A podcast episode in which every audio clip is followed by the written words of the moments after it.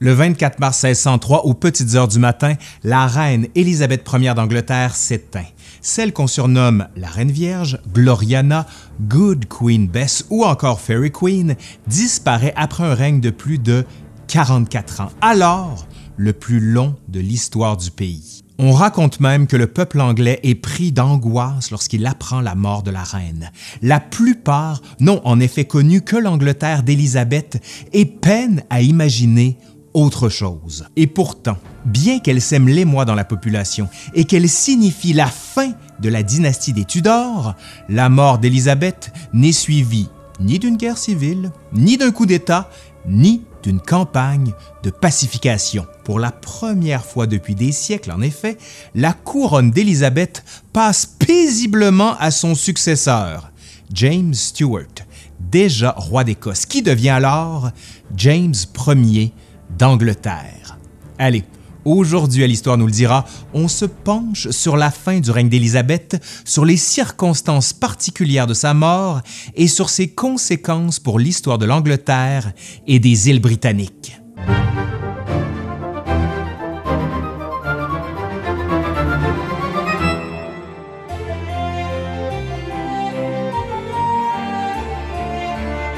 Élisabeth, rappelons-le, est la petite fille du fondateur de la dynastie des Tudors, Henri VII, et la fille d'Henri VIII et de la deuxième épouse de ce dernier, la protestante Anne Boleyn.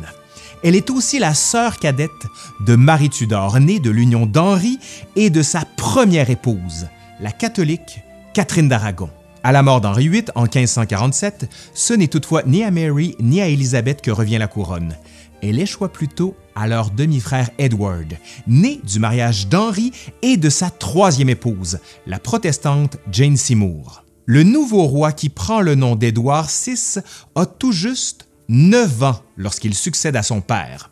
Malgré son jeune âge, le petit prince est préféré à ses sœurs aînées parce qu'il a l'immense avantage d'être un garçon sous l'influence d'un groupe de puissants conseillers menés par le duc de Somerset et le comte de Warwick, le jeune Édouard adopte une série de politiques ultra-protestantes qui rendent la vie dure aux catholiques. Mais il est frêle et de nature maladive. Il ne règne que quelques années et s'éteint avant d'avoir atteint l'âge adulte. Dans des circonstances assez nébuleuses, la couronne passe alors à Lady Jane Grey, une lointaine parente des Tudors qui plaît au puissant camp des protestants.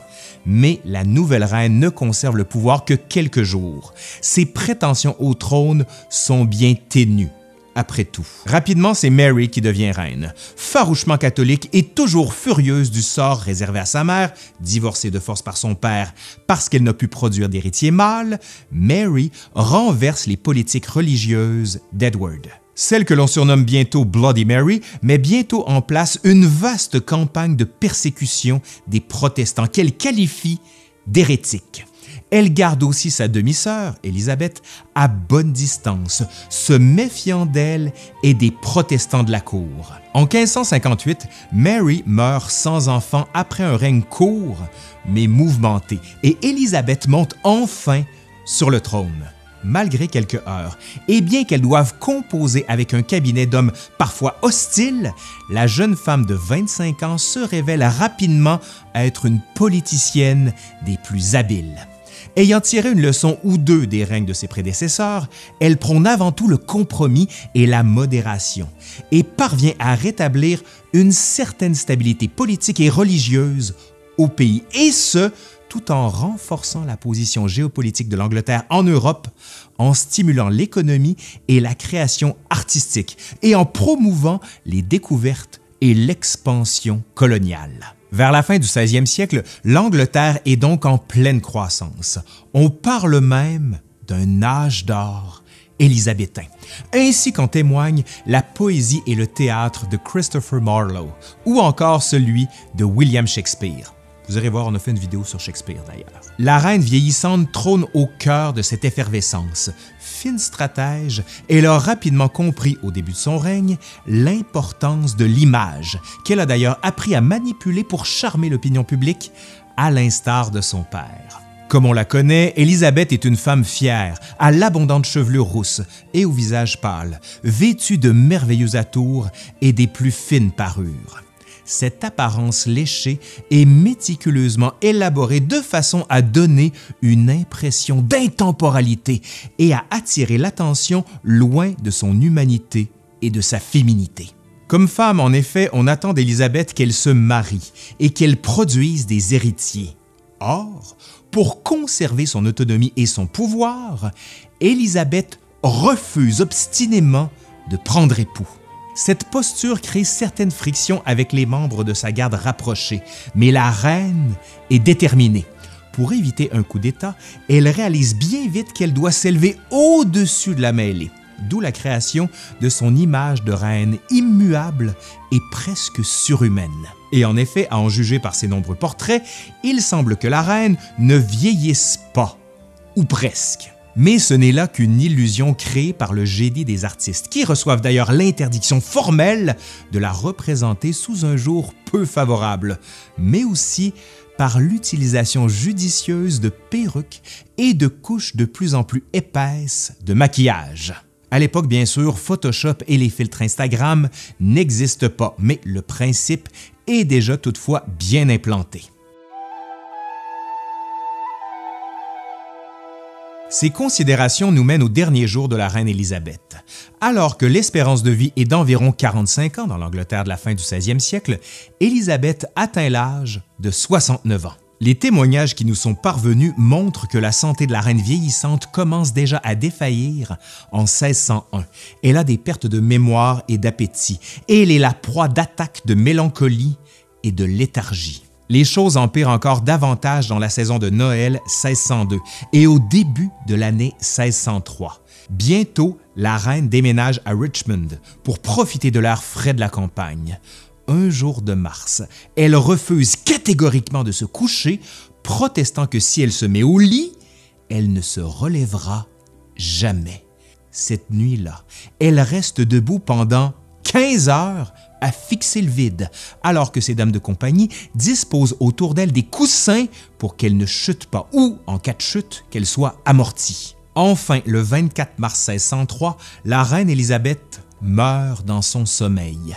Avec elle, c'est non seulement l'ère élisabéthaine, mais aussi la dynastie des Tudors qui s'éteint.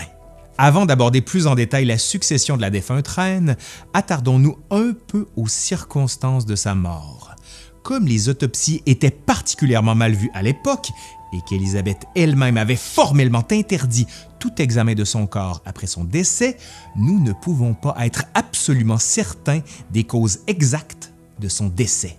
L'âge joue vraisemblablement un rôle dans le déclin de sa santé à partir de 1601, mais la cause exacte de sa mort reste mystérieuse. D'aucuns croient par exemple qu'Élisabeth est décédée des suites d'un cancer ou encore d'une pneumonie. D'autres pensent plutôt qu'elle aurait subi un empoisonnement du sang, peut-être causé par les bagues trop serrées qu'elle portait au doigt. Enfin, la dernière hypothèse et non la moindre, c'est que la reine aurait succombé à un empoisonnement, non pas du sang, mais de la peau.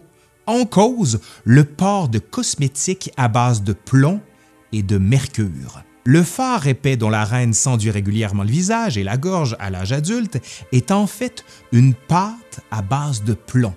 Originaire de l'Italie et utilisée pour pâlir le teint, cette pâte est popularisée en France par la reine Catherine de Médicis puis se répand à travers l'Europe. Bien qu'il soit très à la mode, le blanc de plomb est extrêmement toxique.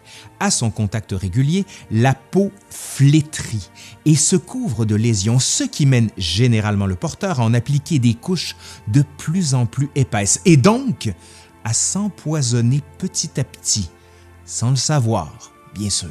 Après des semaines de maladie, Élisabeth meurt le 24 mars 1603. Son corps repose d'abord en chapelle ardente pendant quelques jours avant d'être menée en barge au palais londonien de Whitehall. Le corps de la défunte reine est alors exposé pendant plusieurs semaines et gardé jour et nuit. Selon la dame de compagnie Elizabeth Southwell, qui était aux côtés de la reine jusque dans ses derniers instants, on aurait assisté à l'explosion du cercueil un soir, résultat semble-t-il de l'accumulation excessive de gaz nocifs dans le corps en putréfaction de la souveraine.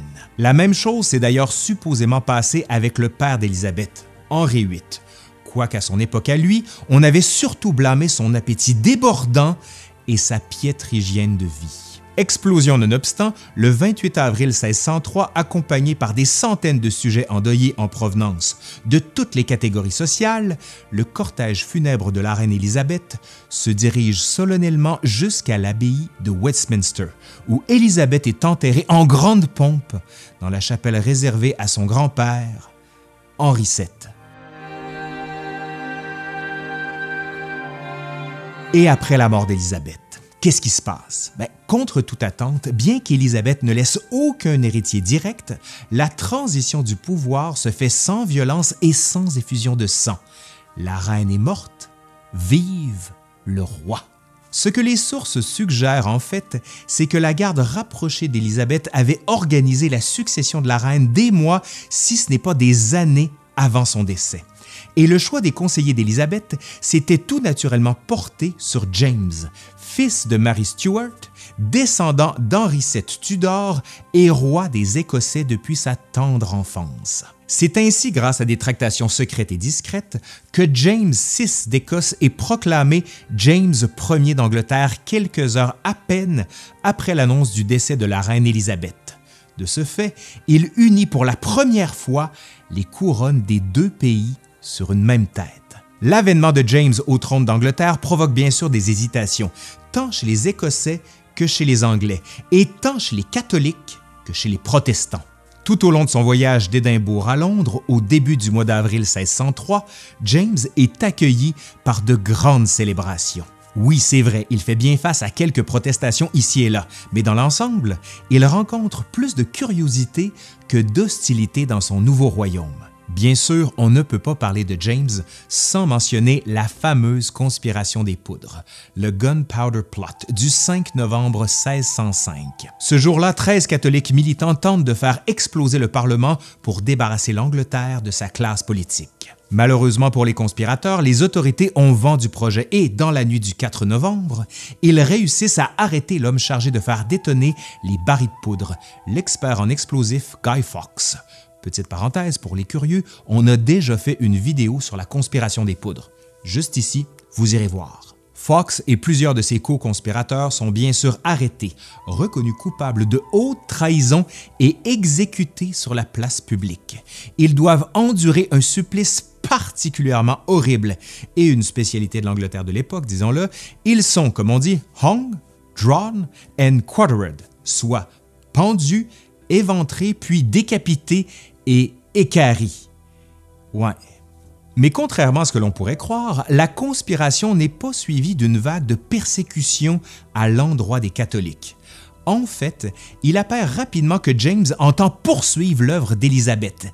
Il prône la modération en toutes choses. En fait, en dépit de ses croyances personnelles, il croit surtout que la stabilité et l'ordre social sont des ingrédients nécessaires à la croissance économique, à la consolidation politique et au rayonnement international du royaume. Le roi James est donc un fin politique, mais il est surtout ambitieux et, nous le verrons bientôt, c'est un peu là que le bas blesse. Pendant les 20 années qui suivent son couronnement, James ne chôme pas. Il voue ses énergies à l'unification territoriale et politique de la Grande-Bretagne, à la croissance de l'empire colonial et du commerce extérieur du pays, et à la consolidation du pouvoir royal et au rayonnement de la cour anglaise. En matière de politique intérieure, James a l'ambition avouée d'unir l'Angleterre et l'Écosse dans un même pays, la Grande-Bretagne. C'est d'ailleurs James qui crée et donne son nom au premier Union Jack, ce drapeau qui unit la croix de Saint-Georges, anglaise bien sûr, et la croix de Saint-Andrew, écossaise, auquel viendra se greffer la croix de Saint-Patrick, irlandaise, au début du 19e siècle. James est tout aussi actif en matière d'expansion coloniale et de commerce. Alors qu'Élisabeth et les Tudors avaient investi dans les entreprises d'exploration et dans la guerre de course, James s'implique plus activement dans le développement colonial de l'Angleterre au-delà de l'Irlande. Notamment, c'est lui qui donne sa charte royale à la Compagnie de la Virginie qui fonde Jamestown en 1607. James, extrêmement lettré et cultivé, va aussi plus loin qu'Élisabeth dans sa réflexion sur l'origine et sur l'étendue du pouvoir royal. Il écrit même un traité sur le sujet, le Basilicon Doran, rédigé sous forme d'une lettre à son fils. À toute fin pratique, il expose sa théorie de la monarchie absolue de droit divin. Toutefois, James, conscient de la précarité de sa situation, n'applique pas à la lettre les principes du Basilicon Doran. Il entend néanmoins donner l'impression du pouvoir absolu et accroître tant que possible son influence au sein de l'État anglais. Il investit donc massivement dans sa cour, qu'il veut aussi rayonnante que celle de Louis XIII en France. Le roi dépense ainsi des sommes importantes dans les arts, les parures, les palais, les fêtes grandioses. Il s'entoure également de très nombreux courtisans auxquels il distribue faveurs et cadeaux. Mais tout ça coûte cher. Et bien que la couronne que James hérite des Tudors soit riche, les coffres du roi ne sont pas sans fond. Bientôt, il ne reste qu'une solution, lever des impôts. Or, dans la tradition britannique héritée du Moyen Âge, le roi ne peut lever des impôts qu'avec l'accord du Parlement. Et dans le cas de James, le Parlement refuse à répétition de lever de nouvelles taxes, de peur que le roi ne s'en serve pour enrichir ses favoris, qui sont pour la plupart écossais. Nul besoin de mentionner que les relations du roi et du Parlement sont pour le moins tendues vers la fin de son règne. Et elles ne s'améliorent pas, c'est le cas de le dire, lorsque Charles Stuart prendra le pouvoir à la suite de son père. Mais tout ça, c'est une autre histoire pour un autre jour. Comme historien et historienne, on essaie toujours de ne pas exagérer l'importance relative des grandes dates de l'histoire. Il n'en demeure pas moins que 1603 est une année charnière dans l'histoire de l'Angleterre, de la Grande-Bretagne et de l'Empire britannique dans son ensemble. Avec la mort d'Élisabeth s'éteint la dynastie des Tudors, au pouvoir depuis la fin de la guerre des Deux Roses en 1587. Pendant les règnes d'Henri VIII et de ses enfants, l'Angleterre est certes florissante, mais elle est constamment ravagée par les tensions religieuses et par les problèmes de succession. Les choses s'améliorent sous Élisabeth, qui fait preuve d'une grande modération et dont le long règne est considéré par plusieurs comme un véritable âge d'or. Son décès à près de 70 ans est suivi d'une rare transition dynastique paisible. James Stuart, premier roi à porter à la fois les couronnes de l'Angleterre et de l'Écosse, a de grandes ambitions pour la monarchie britannique, mais il a assez de flair politique pour éviter les dérapages. N'empêche, les relations du roi avec le Parlement sont déjà tendues vers la fin de son règne.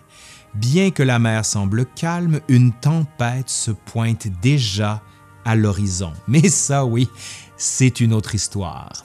Allez, c'est fini pour aujourd'hui. Merci à Catherine Tourangeau qui a participé à cette vidéo. J'espère que ça vous a plu. Si c'est le cas, vous savez quoi faire. Un pouce par en l'air, vous commentez, vous partagez, vous faites vivre la vidéo. Et bien sûr, vous pouvez aller voir le Patreon. Je suis Laurent Turcot de l'Histoire nous le dira et je vous dis à la prochaine. Allez, bye!